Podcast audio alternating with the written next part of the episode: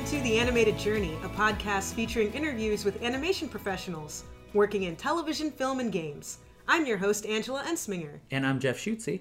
And Jeff, what is going on in the news? So in the news, first off, there's some sad news. Legendary animator Will Vinton has died. That is very sad. Yeah. From Pace Magazine, I got that Will Vinton, Oscar-winning animator and key figure in stop-motion animation history, has passed away at the age of 70. The Oregonian animator was a pioneer in the field of clay animation in particular and passed away after battling multiple myeloma for more than 10 years. Oh, that is very sad. Yeah.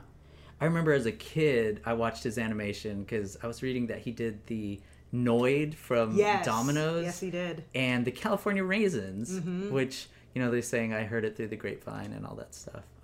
But, you know, one of the cool later projects of his studio became Laika. Yes, it did. Yes. And I know we both love Coraline and Paranorman and Kubo and the Two Strings. So I heard he wasn't involved that much in those productions, but it is interesting that his studio became Laika. So it is very much so, and he worked on a number of great things. He also worked on Captain EO for Walt Disney World, which is no longer playing, but that was a fantastic short. And he also worked on Return to Oz, which gave many child a nightmare, but which I absolutely adore. I love that movie. That movie is great and creepy and weird. All of you should go and see it. It's just the 80s. It's just so amazing. Totally. I love the character designs in that. So cool. Absolutely. The Gnome King. Very cool. And actually, I got this from The Hollywood Reporter. There's going to be a celebration of his life on October 21st at the No Vacancy Lounge in Portland at 3 p.m. So if any of you out there want to go and pay your respects, please do, because like Jeff said, he was a pioneer in the field. Yeah, definitely. For our next news item, Lilo and Stitch live-action CG hybrid remake in the works at Disney. Of course it is. Yes. I had to bring this up in the news because I love Lilo and Stitch. It's one of my favorite 2D animated films. I just think it's so... I was blown away by it when I first saw it. And I have watched that movie probably like 10, 20 times maybe. I don't know. But yeah, so from The Hollywood Reporter, Lilo and Stitch, the 2002 animated movie from Walt Disney Feature Animation, is getting the live-action treatment. The studio has hired up-and-comer Mike Van Weiss to pen the script for the remake, which will be produced by Dan Lin and Jonathan Eric of Rideback, formerly known as Lin Pictures. The two are already known in the Disney halls as they are working on the high-profile live-action remake of Aladdin. Oh, really? Yeah. So I'm conflicted because I love the 2D animated movie, but I don't know how this live-action hybrid one is going to come out. But I will be there buying a ticket. I have to see how this turns out. What do you think? The way I feel about this is, hey, it's their movies. They can do whatever they want. Some of the live-action films that they've made I really liked. I really liked the live-action Cinderella. Some of the live-action films they've made I have not liked at all, and they're just at the point right now where they're just remaking everything because why not?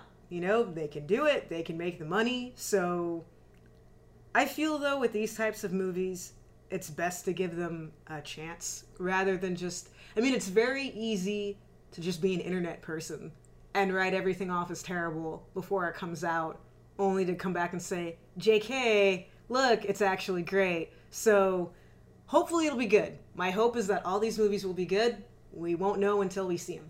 Yep. I can't wait to see what Stitch looks like. I wonder what Chris Sanders thinks. I'm really curious because this was his idea. This was his baby. Did he get any input at all? Or did they just say, hey, guess what? We're making a thing. Yeah, I don't know. Yeah, it'll be interesting to see how it turns out. Okay, so next up is Disney is developing a digital docuseries, Ink and Paint.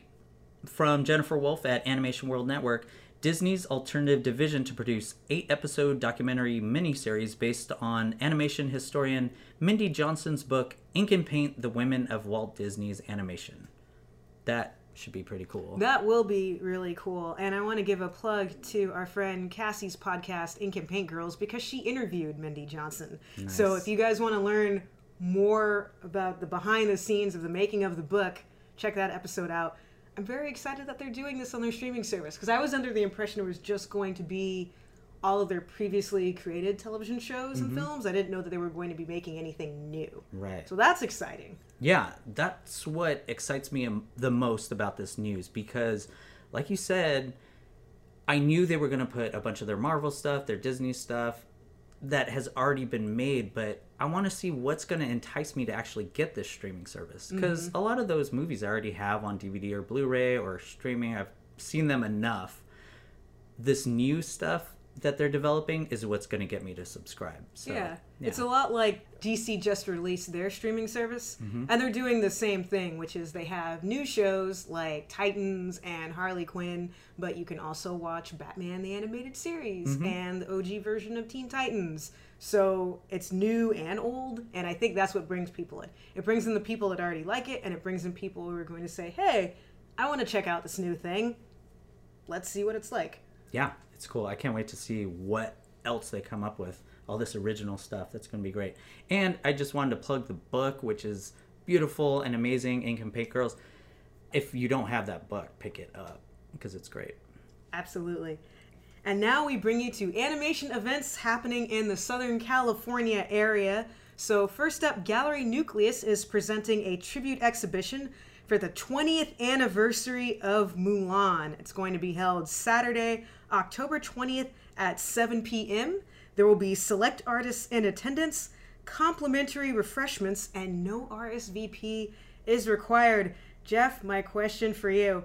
How old do you feel knowing that Mulan is celebrating its 20th anniversary? Because I feel quite old. So old. I feel like I'm going to blow away in the wind as dust, because I cannot believe it's been that long. I remember seeing this movie in the theater with my little cousins, and my little cousins are now married and have kids. Oh, so wow. It's yikes. But it's also very exciting. Yeah, I love that movie.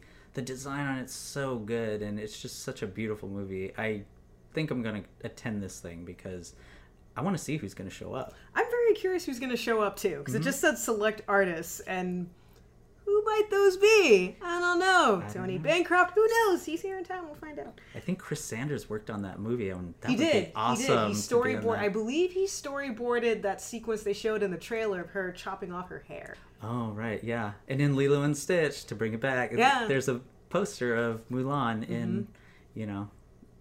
And they're also making a live-action Mulan movie. So just everything is converging. All media is just converging onto one point. All right, and then on a Tuesday, October 23rd, Women in Animation presents a conversation with Nancy Cantor and Chris Nee, and that's going to be held at Walt Disney Animation Studios. Nancy Cantor is the Executive Vice President of Content and Creative Strategy for Disney Channels Worldwide, and she's also the General Manager for Disney Junior Worldwide. And Chris Nee is the creator of Doc McStuffins, which holds the record of being one of the most adorable shows on television. So if you want to hear all that they have to say, I'm sure it's going to be fantastic. Make sure to check that out. And as always, with all of the events, everything will be listed on our website. So you can go and click on that and find out more information. And then on Thursday, October 25th, Noman School presents Google Spotlight Stories Age of Sail. And this is a VR short directed by Academy Award-winning John Cars, who you guys might remember as the director of Paper Man. And also in attendance will be producer Jenny Rim and technical art lead Cassidy Curtis. So what they'll do is they will talk about the short. There's going to be a cool Q&A. It's going to be at 7:30. So make sure to check that out, because the Google Spotlight stories are very interesting. I got to go to the one featuring Jorge Gutierrez's Son of Jaguar, and that was really neat. So make sure to check that out. And then finally, on Saturday, October 27th at 2 p.m., Gallery Nucleus will be hosting Star Wars Women of the Galaxy panel and book signing. So there's a new book coming out about the different women within the Star Wars universe. And so writer Amy Radcliffe and artists Sarah Kippen and Annie Stoll will be in attendance. And you can go to the site to purchase your tickets. And that is what's happening in the news. So now, Jeff, what have you been watching? Okay, first up, I saw Venom. Ooh, okay. Yeah. With Tom Hardy. Mm-hmm. I've heard some things. Yes. How is it? Surprisingly, I liked it. Oh, really? Yeah. Okay. I had read some criticism beforehand, so I was prepared that it was going to be a bad movie. And it's not a good movie. Let me just say that. Your hot take. Yes. It's not a good movie, but I did enjoy it. They take some liberties with the character. I love the character from the comics in the 90s. He was a villain in the Spider-Man comics, and his origin and all that is different from the comics, but I thought they did a okay job getting him to Earth and as this anti-hero that's running, around San Francisco. But I don't know what to say about it. Tom Hardy was good. Everything about it was very kind of curious. Like, oh, the acting choices are, I don't know if that's good or bad. The plot is kind of all over the place. Venom itself is kind of weird. They make these weird choices where it's cracking jokes, like in Tom Hardy's head. Oh. It's giving him relationship advice. It's very odd. But because they just kind of, didn't care if it was silly or over the top, it almost worked. Huh. See, that's interesting, because I don't picture Venom cracking wise. Yeah. The whole thing had a very 90s Spawn vibe to it, like weird superhero from the 90s type thing. And that's not necessarily a good thing, but it was entertaining. Like, I was entertained. And I kind of hope they do.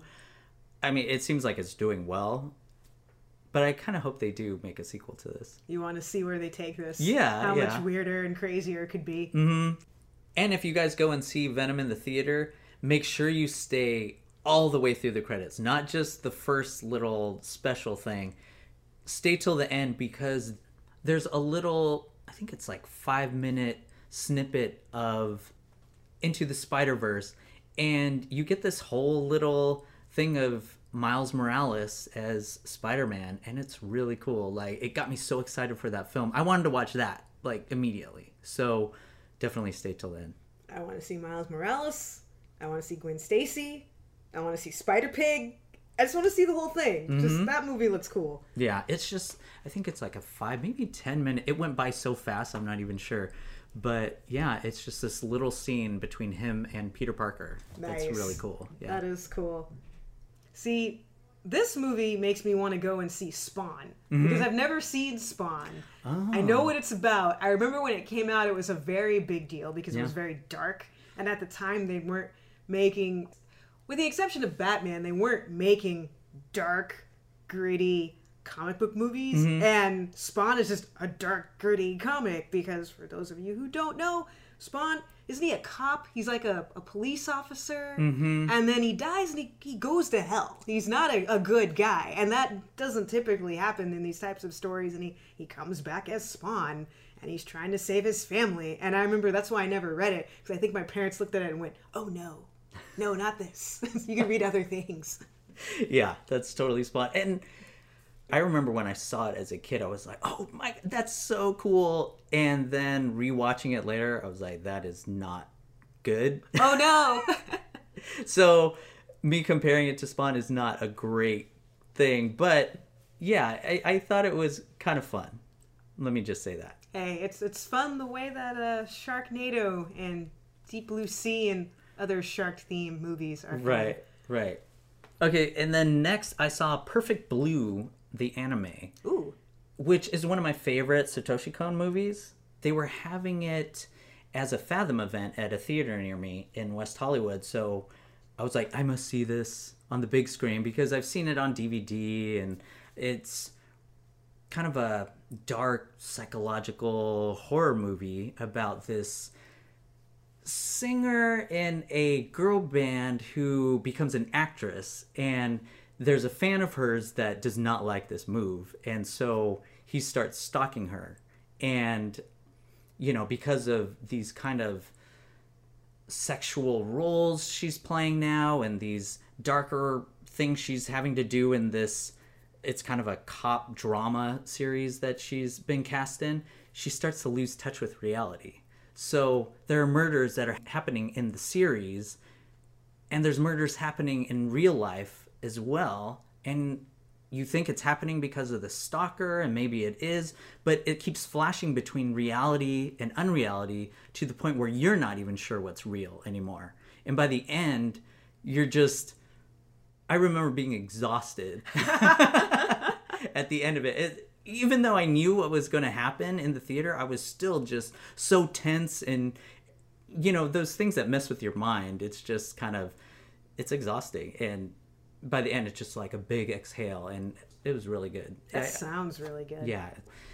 If you haven't seen this movie, definitely pick it up on physical media, or if it's on streaming, check it out because it's very good. I've heard it's good. And I like Satoshi Kon because I really liked Millennium Actress. Oh, I thought that movie was really good. Yeah, Tokyo Godfathers is good. The series Paranoia Agent's really good. He's just... I'm very sad he died years ago. And I'm just really sad that... for him and his family, of course. But also just, you know, I am really interested what he would have come out with later in his life. So, yeah. Anyway, so that's it for movies. All right. And then I watched a couple of things. So first off, finally saw it. I've been meaning to watch this movie for years. Attack the Block, which stars a young John Boyega. It's actually the film that J.J. Abrams saw and thought, John Boyega, he needs to be in my Star Wars movies. It came out in 2011. This movie's great.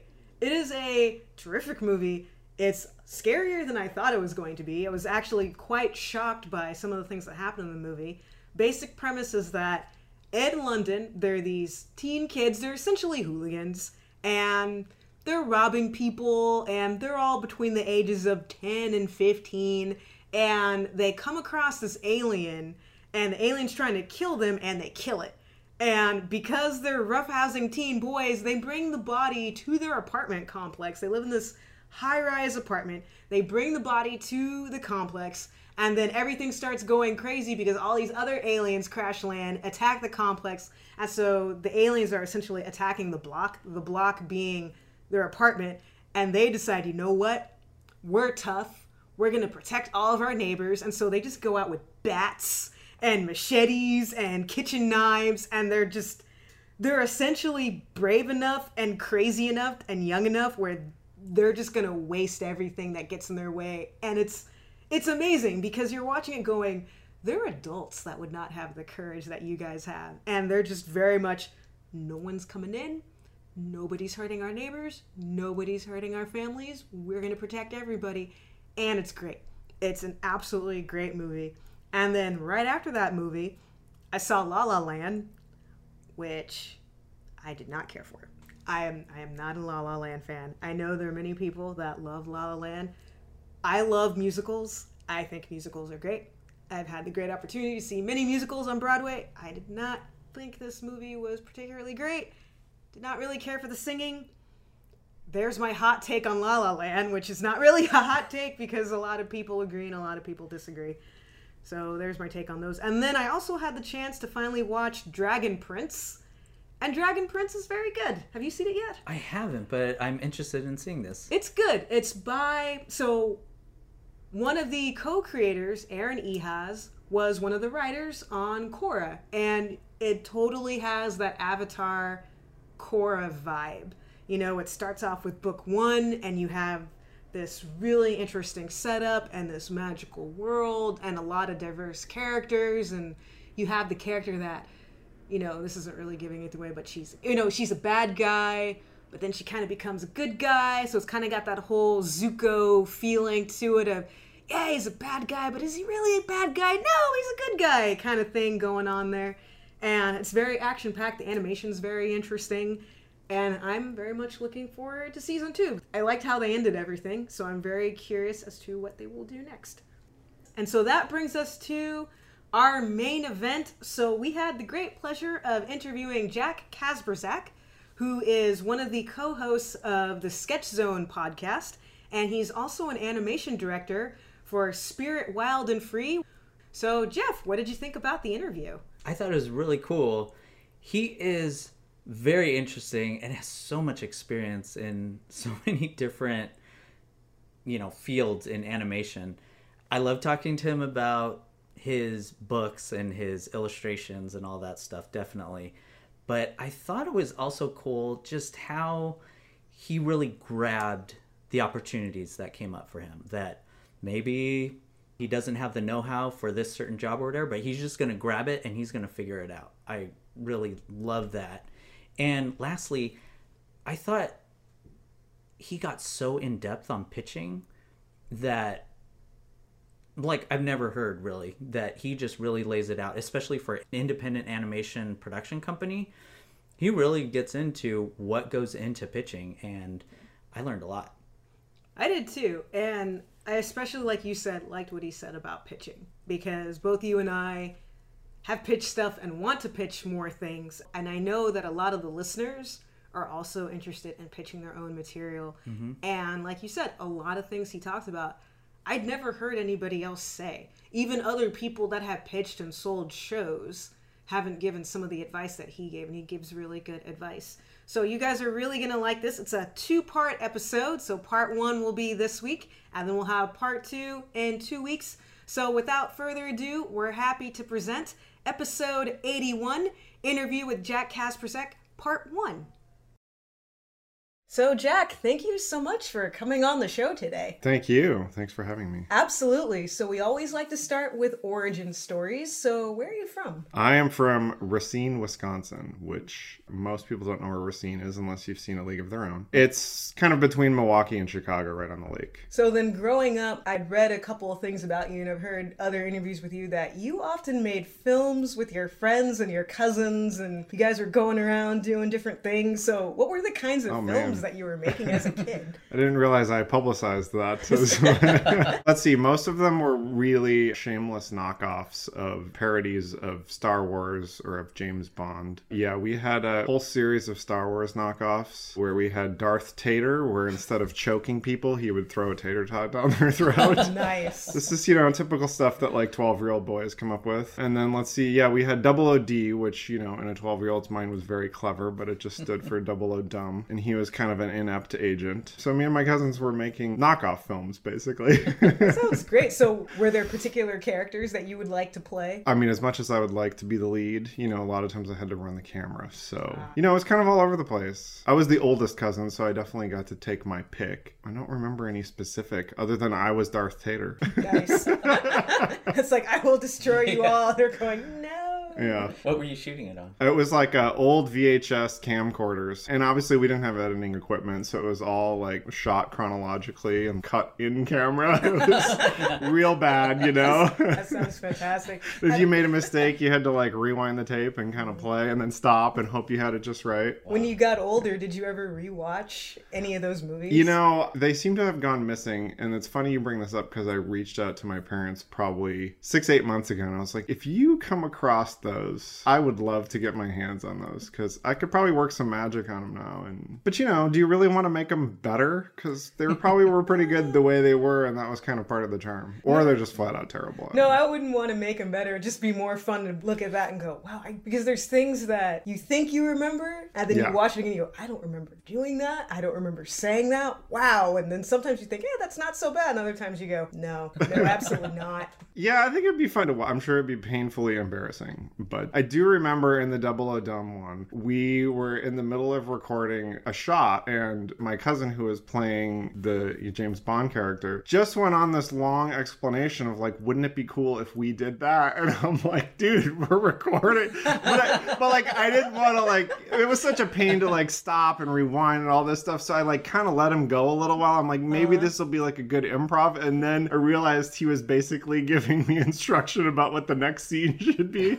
giving you scene directions. You're going, that's not what I'm asking for here. I want pathos, not now do this, do this, do this. Yeah. Well, you got to rescue them just to archive them before the VHS tape dies. That's also true. Mm-hmm. Before there's no more conversion process. Oh, yeah. Everything just bleeds through. Yeah. I'd be surprised if it even play. Well, if you find them. That's the real trick. Yeah. So at the time, were you also interested in comics or cartoons, or was it mainly, I want to be the live action guy? It's weird. I never really viewed, and I've said this before in other interviews, I never really viewed animation or even filmmaking as a potential for a job. It just really wasn't on my radar. It was like one of those things that was like, oh, magicians off in Hollywood do this. Like, it wasn't real people. It was wizards. So it was kind of like, it never occurred to me that I could do this for a living. Yet here I was paradoxically like making them. And it was kind of like, yeah, I never really put two and two together. And I wasn't really much of a comics person. I had a Tupperware bin that was only about 8 inches tall that had like all my favorites, but I really only bought them for the artwork. I'll be honest, even to this day, I probably couldn't tell you what they were about. I bought the ones I liked that looked pretty. So yeah, it was mostly like cartoons. And I really was passionate about film, and I liked watching film. I liked analyzing, especially as I got older, I liked analyzing. So it wasn't until I started looking for like potential college options that it kind of came into a possibility. Okay. And I saw that you went to Illinois Institute of Art. Yes. And it was kind of okay. It was all right. Like, I'm just trying to glean from other talks that you've mentioned. That school has had a really, actually that entire franchise, you know, has had a really troubled past. When I came in, it just recently been bought out. And so it was just recently converted to Art Institute, and it still had a lot of the original professors from its previous incarnation. When I went there, it was pretty good. A lot of the professors, you know, were really passionate. I mean, its biggest problem was it was in Chicago. I mean, it wasn't where the industry was, right? So a lot of the professors were not professionals, or they were maybe at one time, and then now they're kind of been teaching for 15, 20 years. So, you know, as much artistic skill as they might have, they didn't really have a whole lot of industry insight. But, you know, there's a few key players, you know, I can name drop, you know, I had like Richard Hyde and Jan Gaitan and Dan Hampson, which were all amazing teachers, but kind of you get what you put into it. But I would even say beyond that, like you have to put in everything in order to get anything.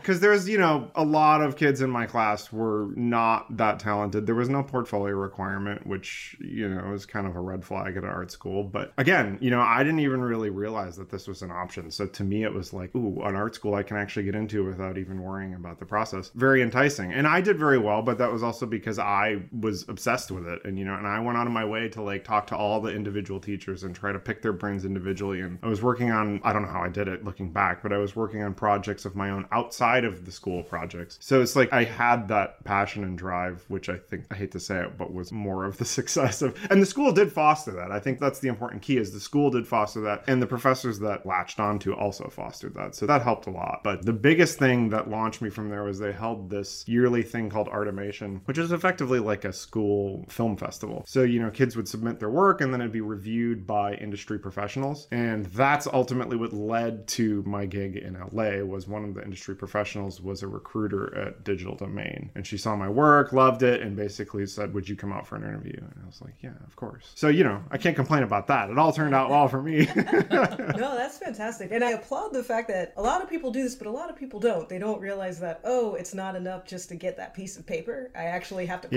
in a lot of work and sharpen my skills. Have you found that you just had that internal drive to work hard, or was it more of you just cultivated that over time? It was a little bit of both. Definitely looking back on my past, and even now, I kind of have that obsessive drive, particularly, I mean, not with everything, but particularly with this field. Like, it's just something that I always think about. And sometimes I can't shut it off. It's like, I'm always thinking about stories. I'm always thinking about how to be more efficient with the technology or the software. I'm always thinking about new mediums to kind of play with. So the kind of drive was definitely always there. But I will say this for school and school settings is that it does create a nice regimen. It does create like a nice schedule and a nice system for people who maybe don't know how to focus. Because I think a lot of artists struggle with that. And I do too, to some extent. Being an artist, especially of one who's got many interests, it's really easy to get derailed and unfocused. And that's something that I think schooling really helps narrow is, you know, they give you specific guidelines and timeline and a project, and you kind of just got to narrow it into that. So it started with the drive and the passion, and the regimen just sort of pushed it further. That's good to know. So let's talk about now Digital Domain. Yes. I thought you've worked on a ton of movies. I think you've worked on more VFX than any of our other guests that we've ever had on the show, which is really impressive. I mean, you were on My Super Ex-Girlfriend, The Hitcher, Pirates of the the Caribbean, The Mummy, Transformers Dark of the Moon, all of this stuff. Tron Legacy. Yeah. Like, I love a lot of really interesting titles. So what was that experience like? It was wonderful. To be honest, the only reason I have left visual effects is because it's a painful, struggling industry in terms of its business model. The company was wonderful. The projects were amazing. Obviously, I can't complain about that. But at a certain point, it kind of came to me needing some more stability and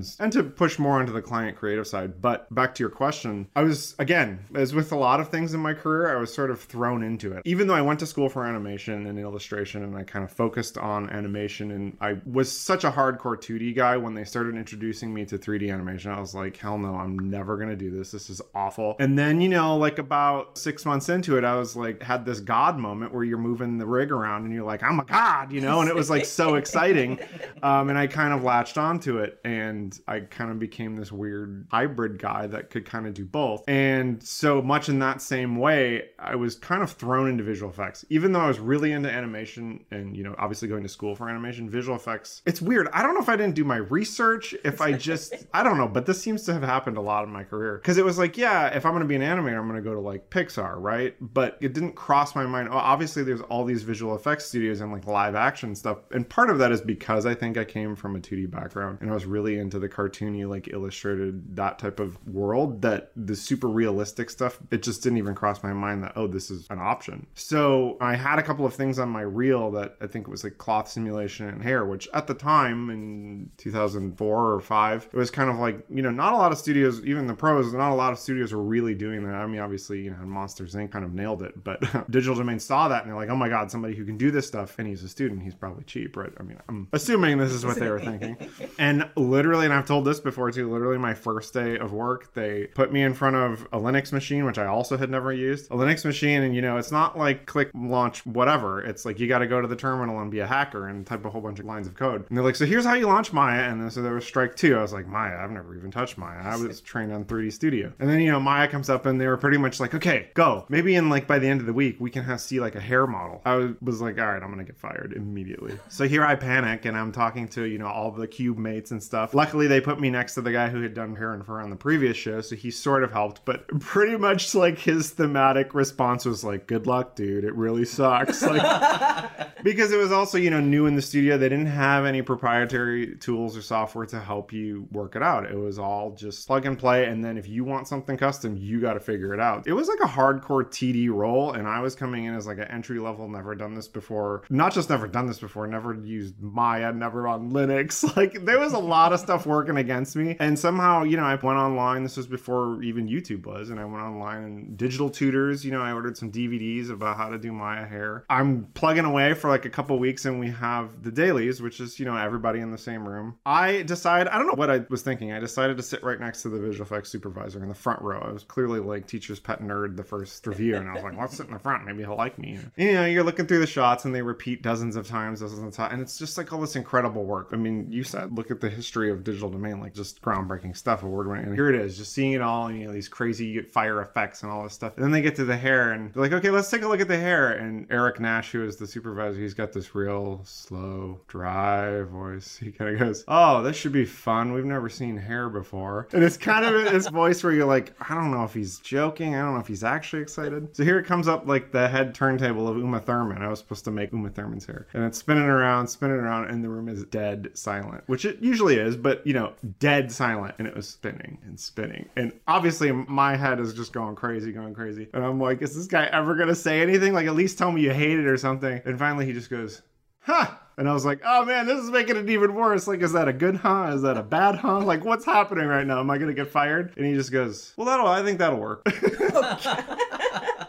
And then, of course, I exploded with emotion and I was like, okay, yeah, but I'm going to do this and I want to do that in the next round, you know, and then it was like, they were totally on board. I somehow pulled it off, and that was kind of the beginning of it all. That didn't really answer your question. That was sort of the origin of it. I love that, though, because that reminded me of my computer teacher in high school, because I asked her once, I said, how do you know this? She goes, oh, well, I just read a bunch of books the night before I teach y'all. That's all this is. Just stay one step ahead. That's kind of, yeah. Yeah, and she goes, never say, I don't know how to do something. If someone says, can you do this? Your answer is yes. Yes, you go home, you research it, you come back and you go, hey, I can do this thing for you. Yeah. So you did the same thing. You didn't just crumble up and cry. You're like, I'll figure it out. I mean, there might have been some crumbling up and crying in there, but not on studio time, you know. Yeah. And you got back up and wiped the tears away. Yeah, and I got back up. And then it was a situation where I did 3 projects where I was pretty much the hair and fur guy, which was kind of weird because, again, like, that's not what I intended to do with my education. That's not what I intended to do with my career. It was very technical, you know, and not just technical. Like, it was such a niche part of the process that it's like, here I am sitting around all these animators and stuff, and I was like, oh, I'm going to want to be doing that, and here I am grooming hair, you know. It was a very bizarre kind of thing, so I kind of had to pivot my way into animation, and I worked on this show called The Hitcher, which was a remake of the 80s horror film, where we're doing this rabbit that gets hit by a car, basically. It was a really complicated task for something that really should have just been shot practically, or, you know, like totally just like a cheat. They just over-engineered this entire thing. Like, it was one shot of watching a rabbit, and then it gets hit. And the funny part is they gave us this reference footage in the location with an actual pet caged rabbit that sort of looked wild, and it kind of hopped along, and they're like, okay, good, that's good for lighting. And I'm like, why are we not using this? And then you just swap it with a blood explosion. Like, what's happening right now?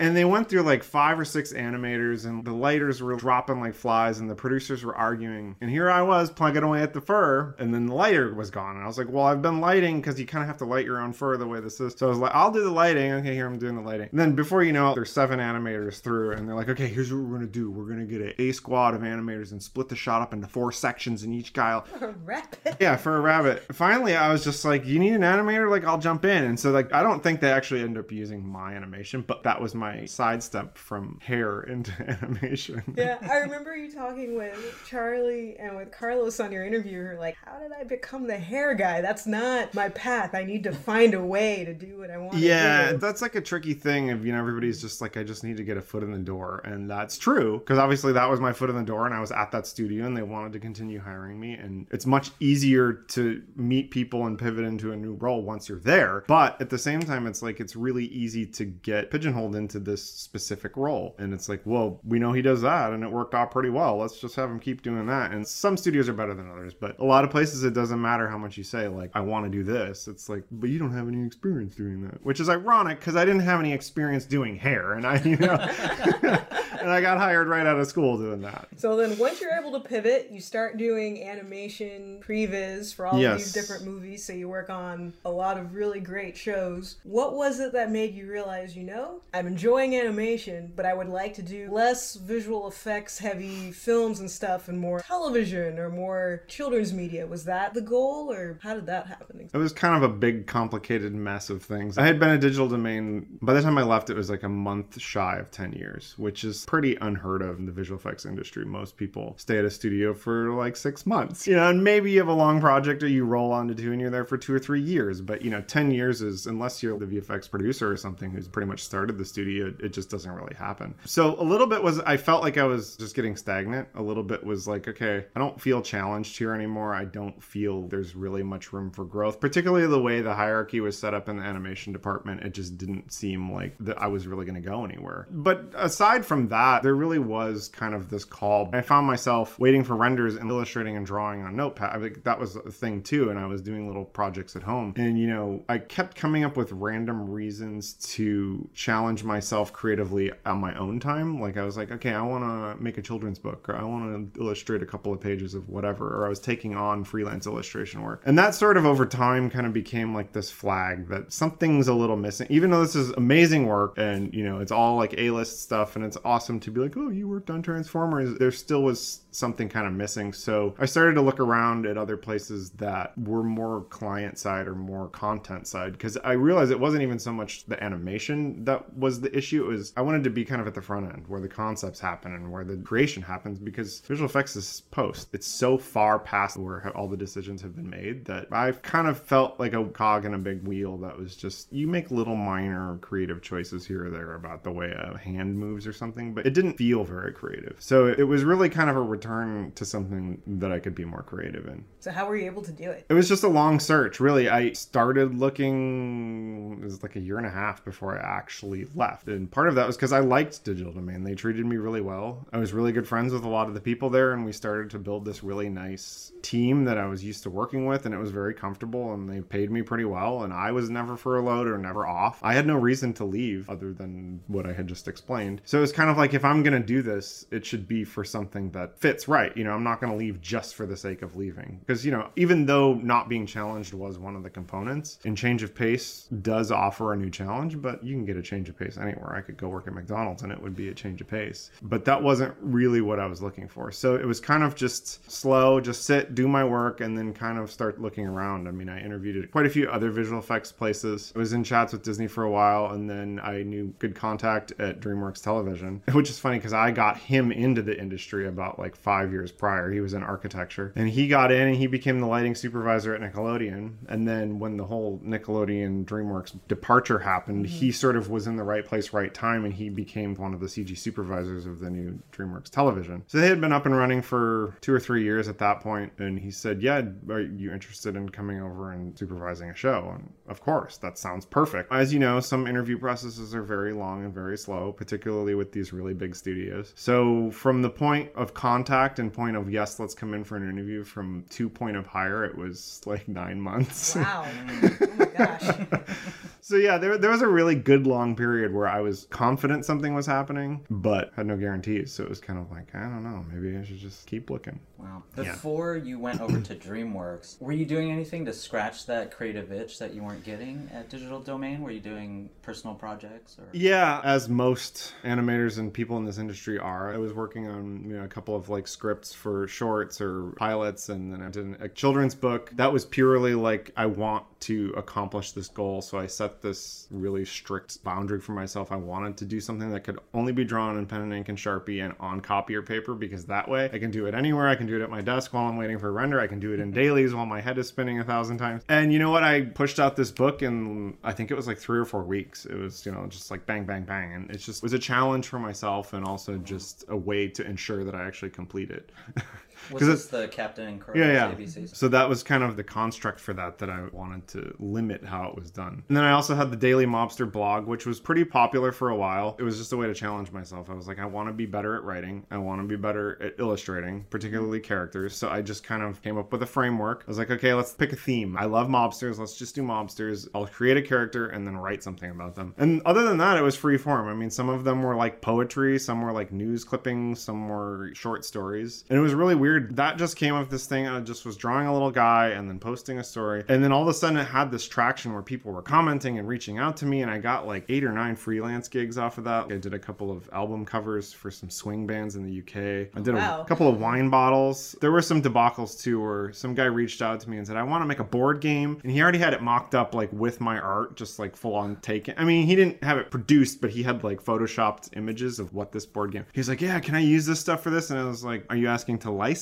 it, or are you just saying I'm gonna do this? And he was like, oh, I mean, I can't afford to pay for it. And I was like, no. Sorry. Especially not the amount. I mean, he basically was taking my property, making it into a game, and then like, so yeah, there was quite a few passion projects in there. I saw a lot of your artwork online and the mugshots and stuff. It's very black and white. Yes. There's some stuff that kind of has an Edward Gorey vibe and stuff. Yeah. I assume that was a conscious decision. I know you said you were using Sharpies and copier paper, but beyond that, was there a reason for that aesthetic? Not really. The black and white, I mean, it did evolve into a reason, but it started off just kind of because, like, why not? It was kind of a limitation. Like, I have access to pens, and I kind of quickly fell in love with the way that it looked and the way that it worked, and I kind of had this nice system that worked for me, and it kind of grew bigger than I had imagined, so I kind of latched onto it through that process. But then, you know, as process became art and became, like, more thoughtful, and I was actually examining what I was doing, it kind of became a storytelling tool. And the visual style, definitely, I was far more conscious of it, and Daily Mobster particularly kind of took on this life or that, obviously because it's a noir as well. I mean, and the style fits it very well. The black and white tends to often inform the story when I use it. I actually did a different children's book that hasn't been printed or published. I have like one proof copy, because that came after Captain and Crows, and I was like, oh, I love this black and white, I want to do it again, but just kind of explore it as an art style. And that actually became became part of the storytelling tool. I was like, okay, blacks and whites and the contrast, and I actually made that part of the story with the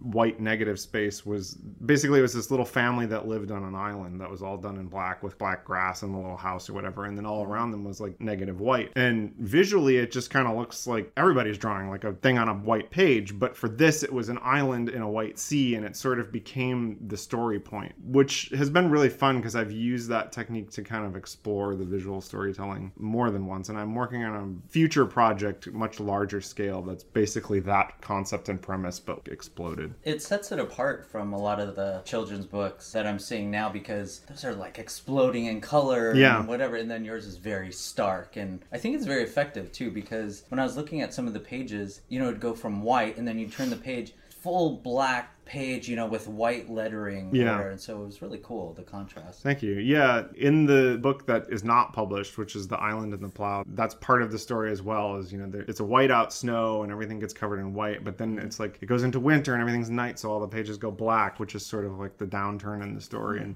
it really becomes a really strong storytelling tool. I mean, you kind of have to think about it in the same way you would film or color. It's lights and darks. Mm-hmm. But, you know, because you're dealing with such a limited palette, that's such a strong driving factor of the way it looks. You almost use that as, I don't want to say a crutch because it's not a crutch, but you use that as your main tool, right? Much like noir did. It's very much about like lights and darks and the contrast, which is funny you brought that up about the children's book, because that book is actually like struggled, and part of it is my own, you know, self-published, like you got to put in the effort, you got to be like an endless hustler. But it has since evolved into something that my business and partner and I are producing as a larger brand. It's going to be like an educational brand of learning apps and games and books and things like that. And that's almost always the very first comment, because we've done focus groups with parents and with the kids and all stuff, and pretty much across, we have a marketing agent who's on board, and that's pretty much the first thing they all say is they're like, black and white for kids, huh?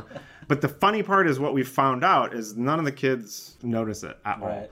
We've even, I mean, my favorite quote is I've asked one of the kids, and I talked about this on SketchZone last week, is, you know, what'd you think of the color? And she's like, I love it. And I was like, even though it's black and white? And she goes, well, those are colors, aren't they? Nice. It's like, right you are, right you are. It's like the kids get it. And even then, even after hearing that, a lot of the parents are still very hesitant. They're like, well, you know, I just don't know. Like, kids really like color. And I was like, but based on what grounds, you know? Like, this is almost like a weird societal construct. And there actually is quite a lot of science, the way the eyes evolve, that black and white is the first thing infants understand. Granted, I'm dealing with an older audience that's not infants, and you begin to understand color much better. But like, the interest of black and white never, like, it doesn't just disappear and get overwritten with color. That's not how that works. You know, it's like the same reason we're still kind of fascinated by it. Black and white photography works so well. The reason we read black on white pages and not green on indigo pages, you know, sometimes it just works better. And that's been a really hard challenge to get people to understand. But like you said, our hope is in the long run, it will actually be our benefit, that it looks totally different than anything that's out there. Yeah. I remember when I was a kid, not all the books were full color. Yeah. I had like Grimm's Fairy Tales or whatever, and it'd be kind of scratchy line work, you know, and blacks and stuff. And I just loved it. I thought it was really cool. So when I saw your stuff, I was like, yeah, I mean, that's what he's going for. Pretty much anything that was printed prior to like 1970 in mass production was black and white. You know, it's like, it just, you couldn't afford it. The technology wasn't there. So it's like, you're going to tell me like all those generations of kids was like, those aren't good drawings, I don't like that art. You know, it's like, come on. Yeah, so I want to explore that more, because we can talk about DreamWorks in a little bit. But since you brought up the children's book, I saw that you're working on Orange Wolf Content. That's the name of your company, correct? Yes. With your business partner. So I was wondering if you could just share how you came about getting a business partner and realizing, oh, this needs to not just be personal projects on the side, but an actual company. It really did happen organically. It was, like I said, everybody and their brother in this industry has a side project. It's just kind of what natural part of being creatives. And I met my business partner, Slavic, when I first started at Digital Domain, and he was working on Flags of Our Fathers, the Clint Eastwood thing. So we were actually even on totally different projects. But, you know, over the years, we met through some friends and just started hanging out and became friends. I mean, we were both simultaneously working on things, but the whole Orange Wolf thing sort of started because he was working on a pilot script for a feature, and he would constantly call me up or text me like, hey, can you look at this? Like, let me just get your feedback. And it came to the point where I was doing so much of the work and so much consulting that he was like, I kind of feel bad maybe maybe I should just hire you as a freelancer. He's like, can I just pay you? I don't even remember what he paid me. I was probably like, don't pay me. And he's like, I have to pay you. So I kind of came on and there was like legitimate sessions where it was like, we'd meet for 3 hours or whatever. And that script has, you know, long since been shelved and will probably show its face in 20 years when we decide to rediscover it. But since that was sort of the kind of beginning, like, oh, we work pretty well together, but I was working on my own thing and he was working on his own thing. And we were just kind of doing our thing and constantly bouncing off each other. And he actually approached me. He was like, this would be way easier if we worked together. We work well together, which is the first and most important thing, because finding someone you work with is tough and it makes the process easier. But beyond that, if we want this to go anywhere besides just our living rooms, it's so much easier to go out into the business world, the investing world, the pitching world, whatever it may be, with a partner. It's much less scary. You have somebody else to split the work with. You also just kind of look a little more impressive when there's two of you. This is my writing partner. Like, the industry is sort of set up that way. There's very few projects out there that are done by one person, unless you're Bill Plimpton or something. But it's expected that you want to be a good team player and work with others well. So if you come in and there's already that establishment, it just works that much better. But I was a little bit hesitant at first. I'll be totally like flatly honest. There was kind of a period where I was like, I feel like he needs me more than I need him. And it was just purely a matter of perspective at the time. I was like, I feel like my content is better than his. And I feel like he's always coming for me for consulting. But really what it was I hadn't really opened myself to criticism and to collaboration. It was really just me helping him. And I was like, yeah, I am good at this. We should, yeah, but wait a minute. You want in on my properties? I don't know. But it was definitely a selfish, protective thing. And I think he asked me 2 or 3 times, he's like, should we just join and like make a company and do a thing? And I was just like, eh. And I think some of it was fear. It was like, that's like a commitment. Now you got somebody push it, which is also a great part of it. But you know, when you're first starting or you're not quite sure yet, that's also terrifying. There's somebody who's going to be breathing down your neck. Is that done yet? So I kind of turned him down for, I think, a couple of times. It was like a good year from when he first asked me until it was, you know what? He's right. We work really well together. I need someone with his drive. And he also has great ideas. We work really well together. I think I was most nervous that he just wouldn't get animation, because my style is more quirky, a little weird, kind of animated. And he's very much in the live action sci-fi world. And I just didn't see how those were going to mesh long term. But if I just opened my eyes and saw the past of all the work we had already accomplished, the writing was there. The writing was on the wall. So we formally started the company just over 2 years ago, and we basically pooled all of our properties into one protected LLC. And we kind of cherry picked which ones were most viable and just began developing. And I mean, everything from rough storyboards to shorts to script writing, all the way to like the full on business plan pitch process. That's really good. Yeah. And I'm impressed that you saw in yourself, oh, this isn't just a I'm better, this is I need to open up too. Because I imagine, especially for artists, it's weird. We can do that with our art, but not often with other people. Yeah, and I can only say that in hindsight. I think even at the time, I wasn't aware of that. It was still kind of a decision that was somewhat, I mean, most of the decisions we all make are self-interested, of course. You wouldn't get involved in something where you're going to get screwed. I looked at it as he has a really strong drive and he's accomplished a lot of projects on himself. And he just kind of has that fearless attitude about, let's go do this. And that was something at the time I didn't really have. So even though now it's become so much more than that, we work really well together. He totally gets the animated quirky stuff. I totally can do the sci-fi. All that stuff that I was worried about is like not even there. But it started really as me being like, I need someone just with that drive that I don't have right now. Looking back, really what it was me being afraid to open up the doors and share with somebody else and really move forward as a team. And then once you start pitching, because I know that we have a lot of people on the show, some of them have pitched, some of them haven't. We've met a lot of people that want to pitch. Yeah. How do you persevere in this? Because I think the misconception is they go to dinner once with an executive, they buy their idea, that's it. And I know that's not how it goes. So that happens, but it's certainly not common. Mm-hmm. So how do you guys keep it so that, hey, you've pitched this 5 times, but you know it's a good idea, we're going to keep going at it? Well, right now, because I'm at DreamWorks and there's all these conflicting legal things, we're sort of on stall with pitching things until we can make sure that everything's legally worked out. But when we were pitching and when we will be pitching again, well, we are pitching the Pirate app because that's non-television. It's not a conflict. So yeah, how you manage it is, it's shots in the dark. There is no instruction manual to this. It doesn't matter what anyone tells you. It's not a science. It's not even well documented. It's sort of like this weird hush-hush thing. I hate to say it, but a lot of it is good old-fashioned nepotism. I mean, that's a lot of the way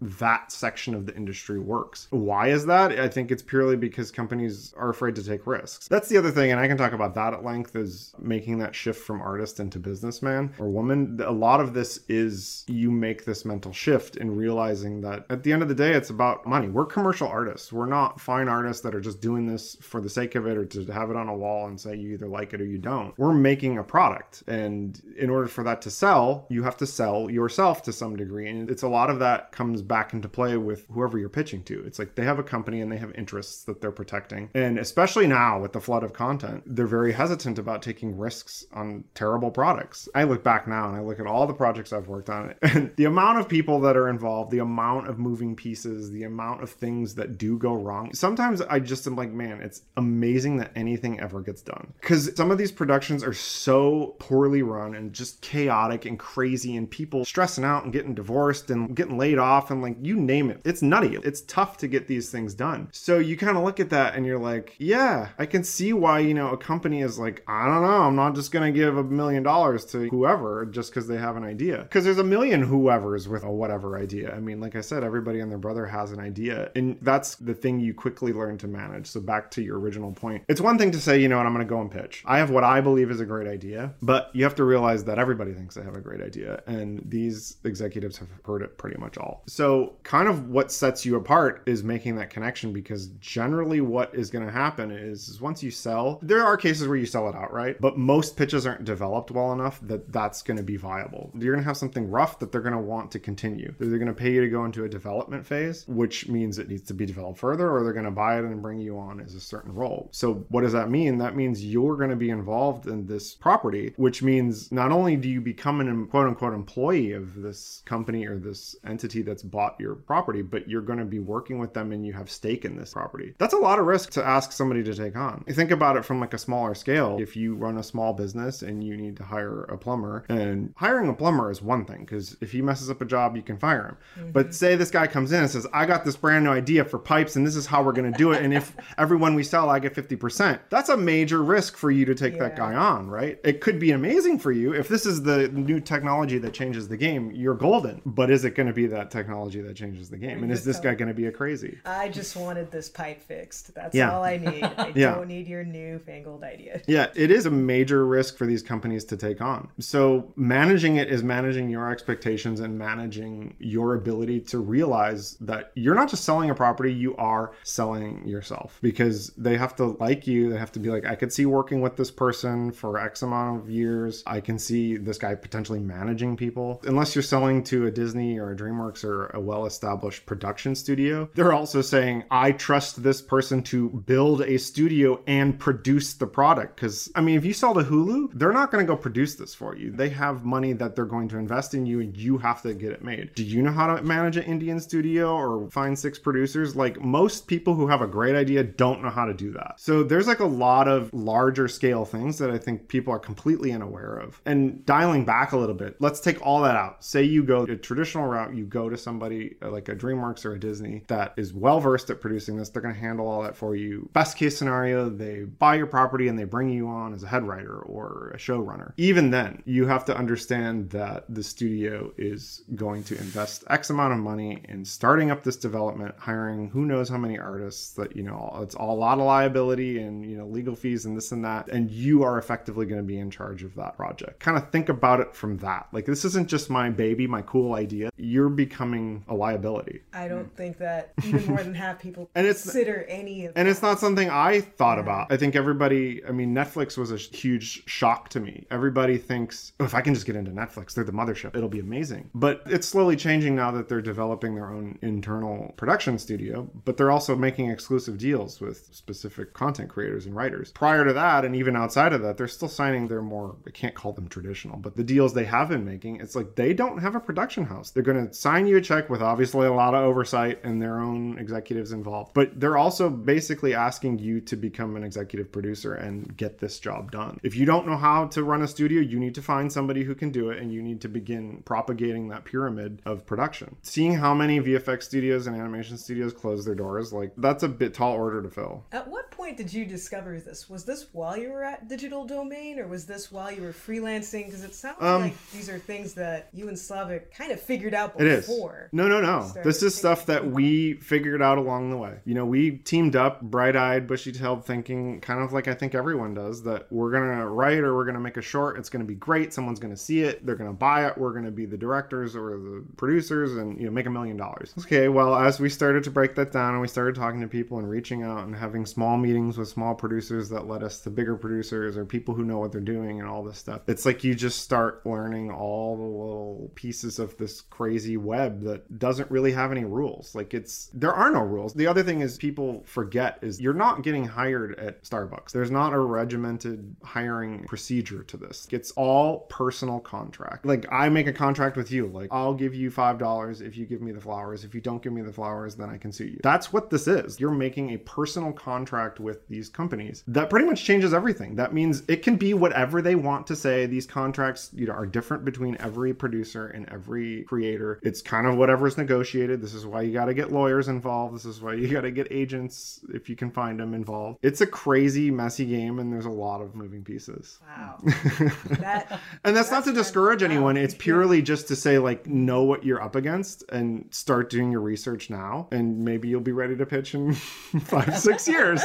Yeah. That's, you know, that's not true. There's still the cases where, you know, you're in the right place at the right time, particularly if you already work at a studio that does, like, DreamWorks has an amazing in-house pitch program. I think Disney has something somewhat similar. If you work at a studio that has that, by all means, utilize that open door. Is it going to be as profitable as you being an independent person who knows this crazy web and can navigate that? No, of course not. But that's a lot less risk for you as well. I mean, you'll probably just get brought on as a head writer or maybe a showrunner, and they'll pay you like the standard salary, but you're not going to get ownership of it. You're not going to get toy residuals. You're going to get none of that. But you've saved yourself from this entire chaotic, unwritten black box of a world. Have you found, I don't know if joy is the right word, but just a good groove or just a good path navigating that web? Or is it just a constant slog trying to make inroads, doing different things? I think it started as a constant slog. It was kind of like, man, this is way more than we ever bargained for. This is crazy. How are we going to do this? But there's definitely 2 or 3 like key moments along the way when either dealing with someone specific, or I won't call them major upsets, because pretty much everything that has happened to us, we've been able to turn into something very productive. It's all learning. But there were 2 or 3 key moments where I think from an outsider, I'd be like, man, you guys should be furious. You guys should think about tossing in the towel, or you guys should be so upset. And the both of us were kind of like, but this is just the kind of the way it is, you know, and you kind of, it sounds awful to just like give in and be like, this is what it is, but it is. This big machine is in place, and sometimes you just got to ride the wave. I'll give you a specific example so it's not so cloudy. We got really frustrated with one of our agents that we had, and not just our agent, but some other contacts, at the speed at which they would respond. And I'm not talking about like cold emails where we just like shot it out and we're like, why aren't they responding the next day? These are like people that we had talked on the phone with, had an established relationship, basically were under contract with, and weeks would go by with nothing. And we'd follow up, be like, hey, any movement on that contact or this process or this